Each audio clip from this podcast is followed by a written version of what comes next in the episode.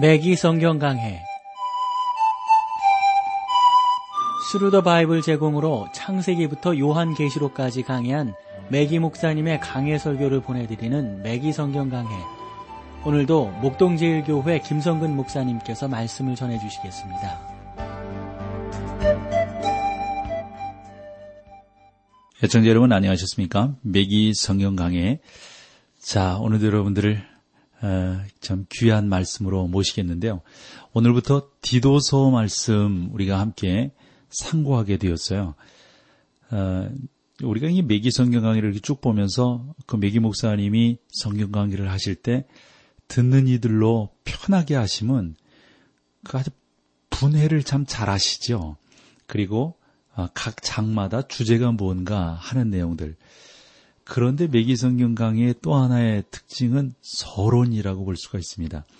그래서 우리 그 극동방송 홈페이지 매기 성경 강의에 들어가 보시면 여러분들이 그 서론 다룬 그 내용을 훨씬 더 재청취하신 것을 볼 수가 있습니다. 어쨌건 디도서 서론을 좀 보면은 바울이 이 편지를 그레데에 있는 젊은 설교자 디도에게 주면서 할 일을 지시해주고 있습니다. 그래서 저는 그들이 얼마나 오랫동안 그곳에서 함께 있었는지는 정확히 알 수 없지만 우리는 이 본 서신을 연구하면서 그레데 섬에 거주했던 사람들에 대해서 조금 더 알게 되지 않나 싶어요. 바울은 그들에 대해서 그렇게 많이 생각하지는 않았습니다. 바울은 그레데에 젊은 설교가인 디도를 남겨둔 채 그곳을 떠나 다른 곳으로 가서 그레데에 잔류한 디도에게 그가 어떤 일들을 그곳에서 해야 할 것인가 하는 것을 본 서신서를 통해서 잘 가르쳐주고 있다 하는 겁니다. 그런 관점으로 우리가 이 디도서를 보면 되겠죠. 아마도 이 편지는 기원 후 약 64년 내지 67년경에 쓰여지지 않았나 싶습니다. 그레데의 그 바울과 디도에 관한 기록이 사도행전에 언급되지 않은 것을 우리가 볼 수 있는데요. 아마 그런 것으로 보아 사도행전은 초대교회의 모든 기록들을 포함하고 있지 않음을 우리가 볼 수가 있습니다. 기록의 분량이 많지 않으며 디도서는 그렇잖아요. 전반부에 베드로 그리고 후반부에는 이렇게 사울이 언급되어져 있습니다. 성경은 이 두 사람의 사역에 아주 그 나름대로 그 대조해서 완전히 기록하고 있지는 않습니다. 데살로니가에서 바울의 큰 관심은 그리스도의 재림이었어요. 그것은 바울에게 있어서 영광스럽고 위대한 소망이었죠. 바울에 대한 비평가들은 바울이 사역 초기에 이러한 주장을 갖고 있었지만 후에는 그 주장을 하지 않았다, 이런 지적들을 하는데 그렇지 않아요. 사도 바울은 늘 강조한 것이 예수 그리스도의 십자가와 부활 그리고 재림이었습니다. 재림이 없다면 여러분 부활이 있을 수 없는 거잖아요. 그래서 부활을 강조했다고 하는 것은 예수 그리스도의 재림을 전제한 말씀인 것을 알 수가 있습니다. 디도서는 디모데서와 동일한 시기에 디모데전서와 동일한 시기에 쓰여졌다고 보는 거죠. 그래서 디도서 2장 13절에 보면 바울이 복스러운 소망과 우리의 크신 하나님 구주 예수 그리스도의 영광이 나타나심을 기다리게 하셨으니, 이게 바울의 그 희망이었단 말이에요. 저는 이러한 소망이 찬란하게 빛났지만 앞으로는 보다 빛나게 될 것이다 라고 확신을 합니다. 소망이, 그렇죠? 또 우리에게 더 확실한 예언이 있어 어두운데 비추는 등불과 같으니 날이 새어 샛별이 너희 마음에 떠오르기까지 너희가 이것을 주의하여야 할 것이니라. 이게 베드로후서 1장 19절에 나오는 말씀입니다. 그래서 디모데와 디도는 바울이 좀 전에 그 디모데후서가 아니라 베드로 후서가 아니라 디모데 후서 1장 19절이죠. 그래서 디모데와 디도는 바울이 아들처럼 여기는 젊은 설교자들이다 하는 것을 알 수가 있습니다. 바울은 그들을 가리켜 모두 자기의 아들, 즉 참 아들이라고 불렀습니다. 다시 말해서 바울은 그들을 그리스도에 대한 구원의 지식으로 인도했던 것이죠. 두 사람을 그래서 디모데와 디도에게 바울은 글을 썼는데 이것을 우리는 목회 서신이라고 부릅니다. 이 글들은 교회에 관한 것들을 쭉 기록을 하면서 교회가 어떻게 되어야 하고 어떻게 목회를 해야 될 건가 하는 내용들을 썼지요. 이러한 서신들은 오늘날의 우리에게, 특별히 목회자들에게 매우 유익한 성경이 되고 있습니다. 이 외에도 우리에게는 개교회에 대한 다른 많은 유익한 자료들을 갖고 있죠. 특별히 매기 목사님 지역교회 운영에 대해서 특별히 관심을 갖고 있으면서 책도 쓰셨고 아마 그런 내용들을 많이 강조하고 있음을 보게 됩니다. 성경에는 단 이 세 편의 서신만이 있는데요. 그러니까 그 목회 서신 말이죠.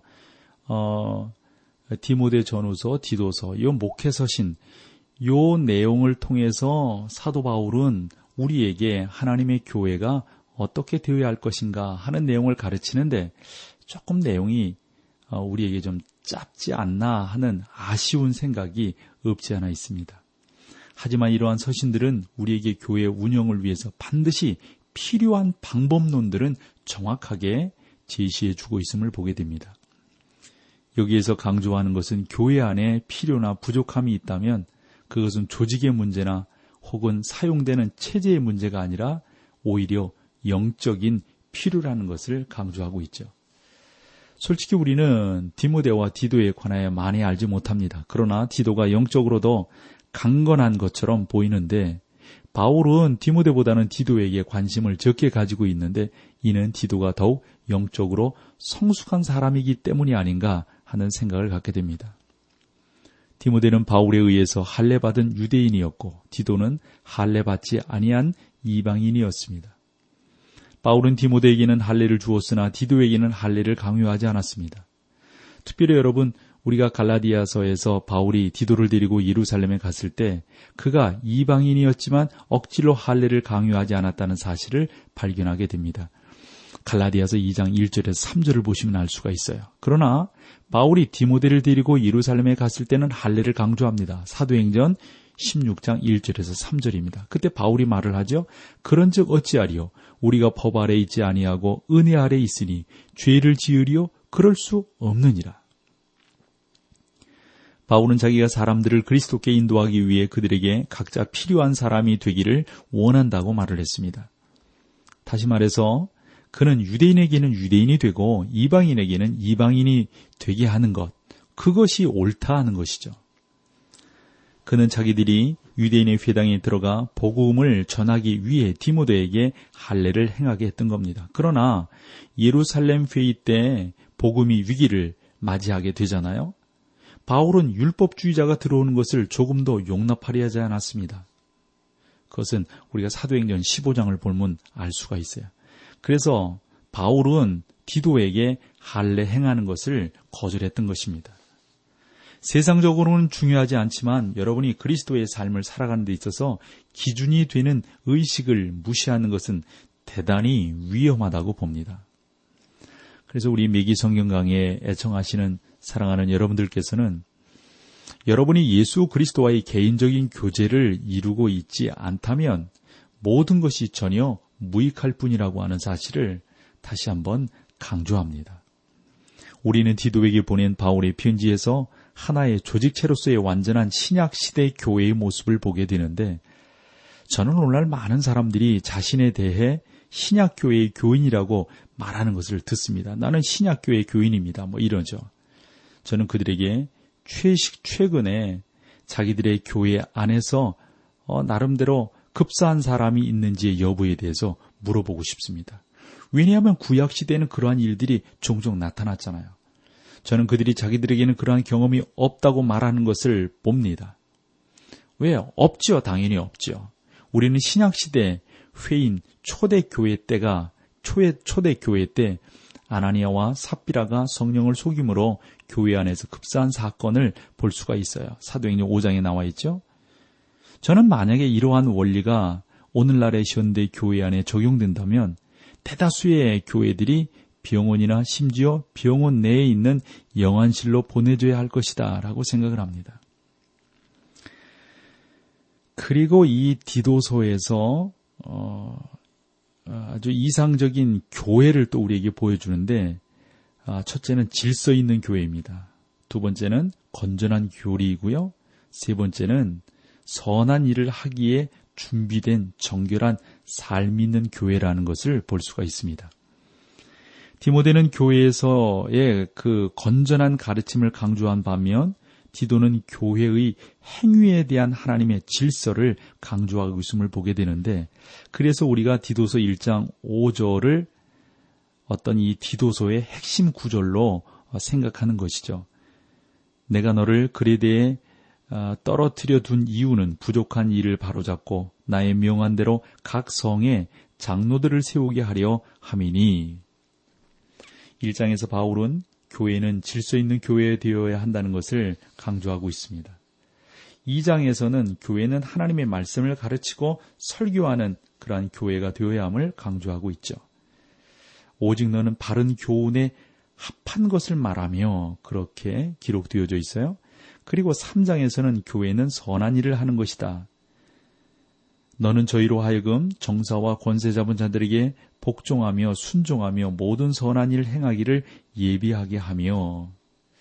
그러니까 다른 말로 하면 교회는 은혜로 구원받고 은혜에 의해서 살고 그리고 선한 일에 의하여 세상에 대해서 믿음을 증거하는 곳이 되어야 한다 하는 그런 내용입니다. 자, 여기서 우리 찬송 함께하고 계속해서 말씀을 나누겠습니다.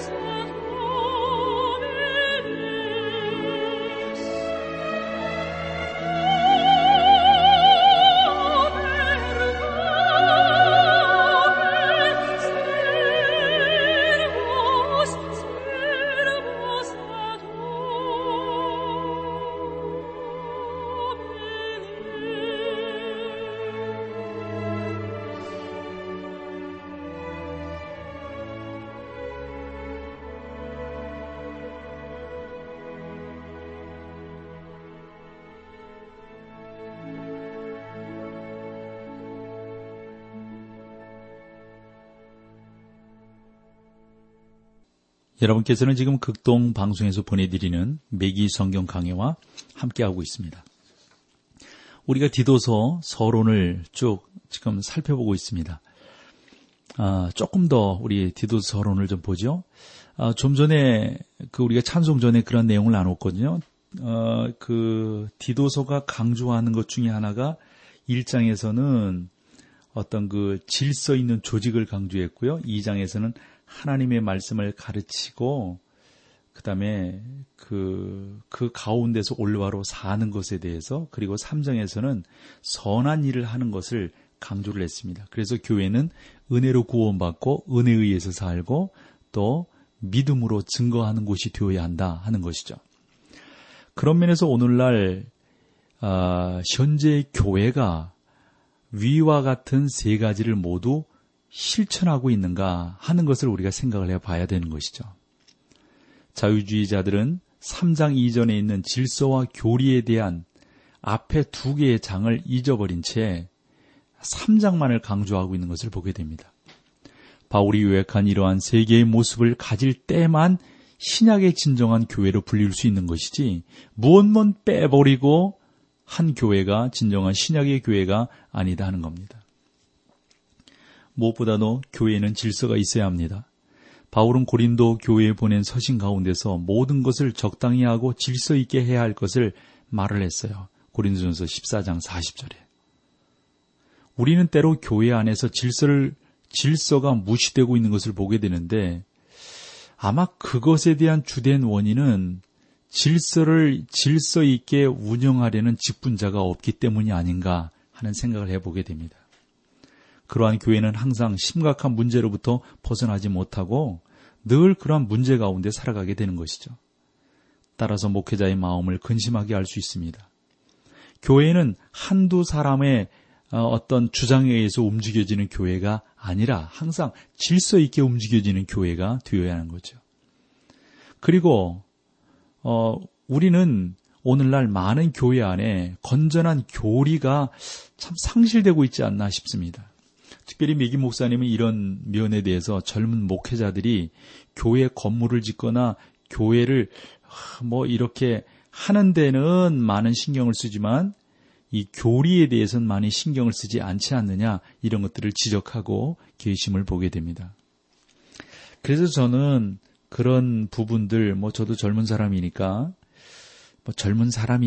라기보다도 교회는 철저하게 하나님의 질서와 하나님의 진리가 살아 있어야 된다 하는 것을 저는 분명히 믿고 있습니다. 목회자는 교회를 조직하고 건물을 짓는 것이 아니라 교인들의 삶을 일으켜 세우는 일에 더욱더 노력을 해야 되는 것이죠. 목회자가 아무리 훌륭한 조직을 세울지라도 그가 교회를 떠나고 나면 그들이 다른 사람들에 의해서 바뀌게 된다고요. 목회자가 교인들의 삶을 미리 세워놓지 아니할 때 그를 가슴 아프게 하는 것이 바로 이것입니다. 그러므로 우리는 교회 안에서 질서 그리고 교리가 분명하게 세워져야 된다는 거죠. 또 하나 강조한 게 뭐였죠? 교회는 모든 선한 일을 위해서 항상 준비되어 있어야 한다 하는 겁니다. 저는 그런 면에서 보면 예수 믿는 사람들의 삶이라고 하는 것은 언제나 실천적이어야 되고 어떤 증거적이어야 된다 하는 어떤 주관들을 가지고 있습니다.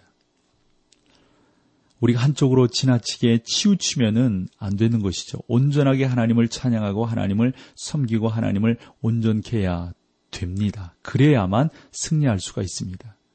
교회는 선을 행하는 데 힘써야 합니다. 많은 기독교 단체들이 자기들의 사업 계획을 추진하기 위해서 사람들을 돕는 일보다 자기들에게 기부할 사람을 찾아내 재정적인 그러한 부분들을 만들려고 하는데 관심을 끌고 있는 것을 보게 되죠. 철저하게 우리는 육신의 모습을 챙기고 그 가운데서만 나서려고 하고 그 가운데서만 지키려고 하는 삶이 아니라 온전히 하나님의 말씀 가운데서 선한 일을 위해서 살아야 된다고 하는 것, 우리가 다시 한번 기억을 해야 되겠습니다. 저는 오늘날 많은 교회들이 어려운 이웃을 돕는 사역을 행하고 있다는 사실, 참 그것을 들을 때마다 얼마나 감사한지 몰라요. 저는 성도들이 집안에만 틀여박혀 있는 것이 아니라 봉사활동하고 그러거든요. 뭐 저희 교회만 보더라도 뭐 그 전도회들 보면은 얼마나 그렇게 봉사, 또 우리 중직자들 봉사활동하는 거, 그 가운데서 진정한 삶의 의미를 찾는단 말이죠. 남을 위해서 산다고 하는 게 얼마나 귀한 것인지 몰라요. 그래서 우리 믿는 사람들은 나만 바라보는 것이 아니라 다른 사람들을 바라보고 상대를 바라보는 그러한 교회가 되어야 한다 하는 것이죠. 교인들을 방문해서 또 그들에게 더 좋은 도움을 주고, 또 어려운 사람들을 방문해서 그들에게 더 좋은 도움을 주는 그러한 진정한 교회가 되어야 할 것입니다. 이제 앞으로 세월이 바뀌고 뭐 이렇게 하다 보면 뭐 정부가 할 일이 있겠습니다만 교회가 해야 될 일이 훨씬 더 많지 않겠나 싶어요. 특별히 우리가 이 교육에 대해서, 지역마다 교회들이 다 있잖아요. 어린이 교육에 대해서, 중고등학생들 교육에 대해서, 이런 부분들을 교회가 더 함께 신경 쓰며 나가야 되지 않겠는가 하는 마음을 가져봅니다. 지금까지 우리가 이 디도서의 그 서론적인 면들을 쭉 이렇게 다루어 봤는데요. 한 번 더 내용을 간단하게 요약을 하면은, 실천적인 믿음이 이 성경 안에서 강조되고 있다 하는 것을 여러분들과 나눌 수가 있습니다. 진정한 믿음, 살아있는 믿음이라고 하는 것은 실천적인 믿음이 되어야 합니다. 실천적이지 아니할 때 그 믿음을 누가 어찌 살아있다고 할 수가 있겠습니까? 특별히 우리가 세 가지에 대해서 강조를 했잖아요. 교회는 은혜로 구원을 받고 은혜에 의해서 살고, 또한 선한 일을 세상에 증거함으로 살아가는 곳이 교회다라는 것을 말씀을 드렸는데, 자유주의자들은 뭐 이런 건 빼버린다고요. 자꾸 은혜로 구원을 받고 은혜에 의해서 살고 이런 것들은 빼버리고, 자꾸 교회는 뭐 다른데 이렇게 도와줘야 되고 다른데 함께 해야 되고 뭐 이래야 된다고만 하니까 그걸 어떻게 진정한 교회라고 볼 수가 있느냐 하는 겁니다. 교회는 여러분 자선을 위한 목적으로 모인 것이 아닙니다. 구원받은 이들이 하나님을 찬양하는 영적 공동체로 모였는데, 그 영적 공동체로 모여서 생활을 하다 보니까 그 가운데서 선행도 나오게 되고 구제도 나오게 되고 하는 것이죠. 교회가 사도 바울이 제시한 이와 같은 세 가지 측면을 잘 갖추어 나간다면, 이런 내용들을 갖추지 않으면서 우리 교회는 신약교회요, 청교도적 개혁주의 교회다라고 말을 할 수가 없는 것이죠. 이러한 세 가지 진정한 의미들이 갖추어진 교회가 진정한 신약교회라고 주장할 수 있음을 믿습니다. 우리 매기 성경강의 애청자 여러분들이, 교회를 그렇게 세우시기 위해서 애쓰셔야 합니다. 교회는 부족한 그러한 면들이 많아요. 참 저도 목회하는 목사지만 목사들이 완벽할 수는 없죠. 여러분들이 함께 도와주셔야 되고요. 그 거룩한 목적을 위해서 우리 사랑하는 성도 여러분들이 같이 힘을 합해서 나아가지 않으면 안 되는 것이죠. 그래서 하나님이 기뻐하시는 모습으로, 하나님이 영광 거두시는 그러한 모습으로 우리가 더 힘써 나아가야 되겠습니다. 오늘 여기까지 하고요. 다음 시간에 뵙겠습니다. 고맙습니다. 매기 성경 강해, 지금까지 스루더 바이블 제공으로 창세기부터 요한계시록까지 강해한 매기 목사님의 강해 설교를 목동제일교회 김성근 목사님께서 전해주셨습니다. 이 시간 방송 들으시고 청취 소감을 보내주신 분께는 나침반 출판사에서 신앙서적을 보내드립니다. 청취 소감을 남겨주실 분들은 극동방송 홈페이지에 매기 성경 강해로 들어오셔서 사연을 남겨주시거나, 문자로 참여하실 분들은 한 통에 50원의 유료 문자 샵 1069, 샵 1069번으로 보내주시기 바랍니다. 매기 성경 강해 오늘 순서를 마칩니다.